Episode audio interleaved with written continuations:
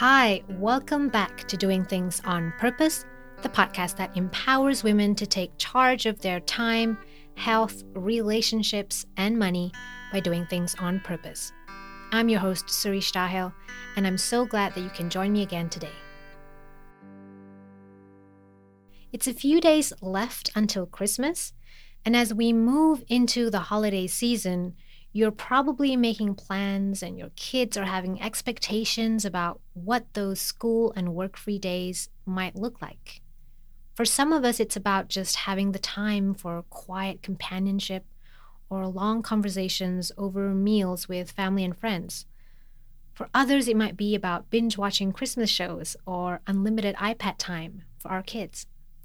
So, today I wanted to talk a little bit about screen time. What's the latest research? What should parents be aware of? And what kinds of rules can we experiment with setting when it comes to screens with our kids and teens? Before we dive in, let's start with today's mom check in. It's going to be a shorty. If you follow me on social or listen to last week's episode, I spoke about taking care of our health and well being as we reach midlife in our mid 40s and beyond. I shared a graphic listing down the nine health checks that women past 40 need to be aware of. So I do hope you've scheduled all the tests that you need to do to take care of you. I actually had my own gynecologist appointment last week, and everything, including my blood sugar levels, looked good. Although this month my menstruation came much later than usual, so I was thinking, oh, is this perimenopause? I learned that if you haven't had your period after three months, check with your doctor. And if you've not had one for over 12 months, then you're officially considered menopausal. I'll include links to three books on perimenopause and menopause, which I've been recommended in the show notes, and they are Menopausing, the Positive Roadmap to Your Second Spring, Preparing for the Perimenopause and Menopause from the Penguin Life Expert series, and Woman on Fire, which is a German book. I'll be sure to pick up one of those books because God knows it's really helped me to be prepared for things that are sure to come. I find myself asking better questions instead of just hoping that my doctor will inform me of everything that I need to know in due time. For daily maintenance, I hope you're still doing your daily self care, whether it's yoga or something else. Again, please consider joining me for Yoga with Adriene's 30 day yoga challenge on YouTube this January. Moving on to this week's episode balancing screen time with our kids and teens. So, a few months ago, I had the chance to catch some, not all, interviews on Susan Stiffelman's TechWise Parenting Summit. It was a series of talks from experts in the field of parenting, mindfulness, neuroscience, technology, habit formation, and innovation. They shared their thoughts and strategies on how parents and kids can navigate today's increasingly digital world. I really enjoy listening to these kinds of multi speaker events because I love the idea of looking at things from different perspectives. It helps me form my own views and strategies for my family. From what I've gleaned in that summit and through other interviews and related articles I've run across lately, I've been meaning to do a little summary, which I hope can benefit moms and dads out there who are looking for simple advice and concise information when it comes to screen time. The first thing kids and parents probably already know is that our electronics are extremely engaging and fun to use. We just can't get enough of it. Why is that? Well, if you look at the science, this is because screen time releases a feel good chasing chemical in our brain called dopamine, which is also called the pleasure hormone. I think it can be more accurately described as the craving hormone. Some people are more sensitive to this chemical than others. Maybe you know someone who seems to have a more addictive personality. So, what do we know about dopamine? For one thing, dopamine is far from a harmful chemical. We get it in normal doses when we do things we enjoy, like dancing, singing, cuddling babies, exercising, eating chocolate, having sex, and falling in love. In healthy doses, dopamine helps us with our motivation, memory, movement control, and even sleep regulation. In higher doses, though, dopamine can start to become quite addictive because we all want to feel good, and if possible, we want to feel good all the time. Dopamine is what we humans have learned to stimulate and enjoy intentionally through substances like sugar in our sodas, alcohol in our wine and beer, and nicotine in our cigarettes. And then when we talk about even larger doses of dopamine, capable of inducing feelings of euphoria, we're talking about highly addictive substances like opiates used to treat pain, amphetamines to treat ADHD, and even recreational drugs such as cocaine and meth. Measuring the exact percentage increase in baseline dopamine is actually quite challenging due to the complex nature of neurotransmitter regulation in the brain. And effects on individuals can vary. But here are some general numbers I found from my research so far. If you're a neuroscientist, please feel free to correct me. From what I've read, this is how different stimulants can increase our dopamine above our individual baseline levels. Chocolate, for instance, raises it by approximately 50%. Sex increases it by 100%. Nicotine, sugar, and alcohol by around 150%. Cocaine by 300%, starting to give that brain a sense of euphoria. And drugs like heroin and meth can increase it up to a thousand percent. So, where does screen time fit in? How strongly does it stimulate dopamine in our brains? circulated knowledge can be a scary thing because people we trust, people that I listen to on podcasts, can also just be regurgitating the latest, most convincing research from an expert or a seminar that they just happened to have most recently attended. So, as a society, I think we need to practice taking time to pause, to process, and to actively seek out counter arguments that might help balance out the information that we've just received from someone.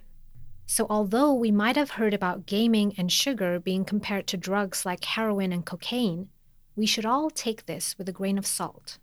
Because we're talking about how these substances affect the brain in similar ways, but not equivalent ways. For instance, we all know how some screen activities like TV might be less stimulating immersive and euphoric inducing compared to something like gaming for boys or chasing social media likes for girls. Personally, I haven't found any convincing studies in this new area to really pinpoint how much dopamine the different kinds of screen activities can actually induce. But there has been one PET scan study, PET, which stands for positron emission tomography, from 1998, which was quoted as showing that gaming, for instance, doubles dopamine levels to about 200%. I'll link to this study in the show notes. But to be honest, it was hard for me to make heads or tails of it. So if you can read scientific research articles, please have a look and let me know if this is what it shows. So let's say a 200% increase in dopamine would place it slightly higher and potentially more addictive than nicotine or alcohol, but less addictive than cocaine. That's actually pretty high. So, what do experts recommend when it comes to screen time? General pediatric guidelines for screen time limits are as follows. No screens for kids under two, maximum one hour per day for kids from two to five, and a maximum of two hours per day for children above 5 up to 17. There have been no official guidelines for adults over 18 because we're adults, but some experts do recommend that we keep that two hour limit as well, which I think makes sense. It helps us set a good example as we monitor screen time alongside our kids. Excessive screen time can also have negative and less obvious trickle down effects that many parents might not be fully aware of. Keep in mind that what affects our kids will most likely have similar effects on us too as fellow humans. Here are some things that parents might want to know before allowing their kids to increase their use of screens above those recommended guidelines. Number one is that screen overuse has been found to affect brain development. The Adolescent Brain Cognitive Development Study, along with a small but growing body of research, now show that screen time changes the normal development and thickness of the white and gray matter in the brain. How this will affect our kids over time, only future research and observation will tell. But observed atrophy in certain areas of the brain suggests that screen overuse can negatively affect our kids' language and cognitive skills, as well as their ability to plan, prioritize, organize, exercise impulse control, adhere to social norms, and even their ability to develop empathy and compassion all pretty important things. Number two, repeated stimulation eventually increases our natural threshold of experiencing pleasure. So, just like any other addiction, regular supply of it eventually requires us to increase our amount of consumption in order to feel satisfied. Remember the 200% overstimulation of dopamine from gaming that I mentioned earlier? Many child development experts are finding kids becoming more easily agitated and less able to enjoy the normal pace of life. As the brain gets regularly rewarded by higher doses of dopamine, it gets used to it, and more and more stimulation is needed to experience that pleasure. This makes small everyday joys like reading or visiting the museum or playing board games seem boring in comparison. So we automatically reach for that phone or that game console without really thinking about it. Even activities that our kids might previously enjoy can quickly fall to the wayside. Meanwhile, our brain starts to reduce its own natural production of dopamine, making us more and more dependent on artificial means of external stimulation. And number three, screen overuse has been linked to addiction, anxiety, depression, and loneliness. Screen use negatively impacts impulse control and can lead to feelings of isolation. There is evidence that adolescents who spend a lot of time on screens are more at risk to developing substance addiction later on. Mood is obviously affected, as the high feeling caused by gaming or screen time unavoidably leads to low crashes before the brain can have a chance to recalibrate itself. We can imagine how hard it is for our kids to develop and practice emotional regulation and to learn how to tolerate discomfort when they're consistently dysregulated in this way it then becomes so much easier for us parents to just let them grab that remote, that phone, or that gaming console to make the whining and the boredom go away. I know how that feels. But we have to do something, don't we? Even if it's hard, we have to try because if not us, then who? So, what's a parent to do? Well, be assured that the brain is a malleable thing, so it's never too late to shift things for the better. Let's start with a clear definition of what screen time actually includes. Screen time is a term used for all activities done in front of a screen, like iPads, mobile phones, laptops, computers, and even your TV. You could be using it for work, to do homework, to send text messages, go on social media, or play video games. Screen time control is about limiting time spent outside of these two things. Number one, outside of work, and number two, outside of homework. So anything beyond work and homework is what we're trying to control here. That includes limiting fun and seemingly harmless things like gaming or watching comedy shows or nature documentaries, news cycles, or feel good movies with your family because we do often see these things as educational or bonding activities, don't we? I think yes and no. Yes, they can be in small doses, but no, they're not when they become overconsumed, which they so often are without us realizing it. For example, where I grew up, I have good old memories of watching horror films with my cousins in this small space underneath the staircase at my aunt's house when we were left watching TV during big family gatherings so our parents could spend the night chatting away uninterrupted. Sure, in our home, we also watched TV after dinner most days. That was the house I grew up in. But when I think about it, those daily chilling out screen times didn't really give me that same warm, fuzzy, connected feeling like that horror film special occasion event did. It's probably because too much of a good thing equals a problem. It was nice to have special occasions when we could binge watch movies with each other, but on a daily basis, that same activity can seem like a big waste of time in hindsight time that could have probably been better spent doing other things. So, what are some ideas that we can play with? How can parents control screen time? There are tons of advice out there, like setting up parental controls, which I tried but actually drove me and my husband crazy because we had to constantly be on our phone to monitor it. I like to keep it simple. Here are some approaches that we've tried and liked so far. Number one, follow the screen time guidelines that I've mentioned as best as you can. Again, just do your best and don't stop trying, which means no screens for kids under two, one hour per day for kids from two to five, and a maximum of two hours per day for older kids, teens, and adults. You can shift, combine, or reduce these hours by the week based on what works best for your family. Number two, Reserve a fixed spot to store all portable screen devices out of sight and out of mind when you have screen free time to avoid temptation. I store it in a basket inside my bedroom.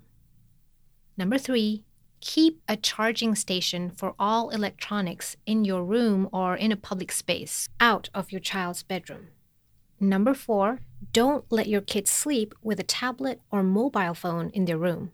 Trust me, you can't expect them to keep their promises to put down their screens before bedtime, just like you wouldn't leave cigarettes on your child's bedside table and expect them not to reach for it.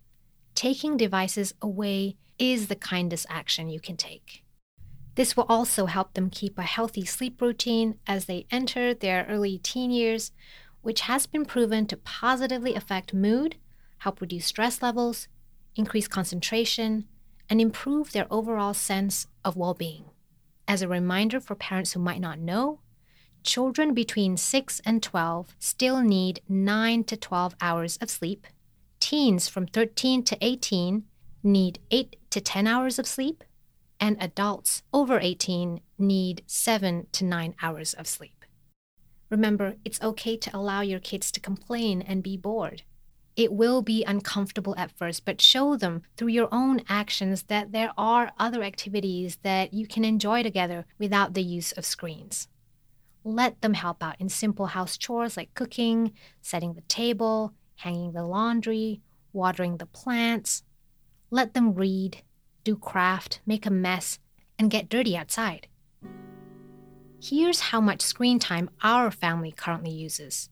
So I must say that screen time has evolved as my kids grew older. When they were small and needed more attention, they used to get one hour of screen time per day while I prepared our dinner. Now that they're 9 and 11 years old and have more homework, hobbies, and responsibilities, and can pretty much keep themselves busy, they get two hours of screen time twice a week one for watching a show, so maybe if you have a boy, this might be gaming time, and another for doing something productive. Sometimes on Saturdays, if we don't have any evening plans, we might watch a film together as a family. And on Sundays, we have screen free days, which means no mobile phones, no iPads, no TV, and no video games. I store all our digital devices away and we even bought a small digital radio so we don't have to use our phones to stream music. I really hope this has helped you think about how you can plan and tweak your family's screen time to help everybody thrive. Remember that this is an ongoing conversation.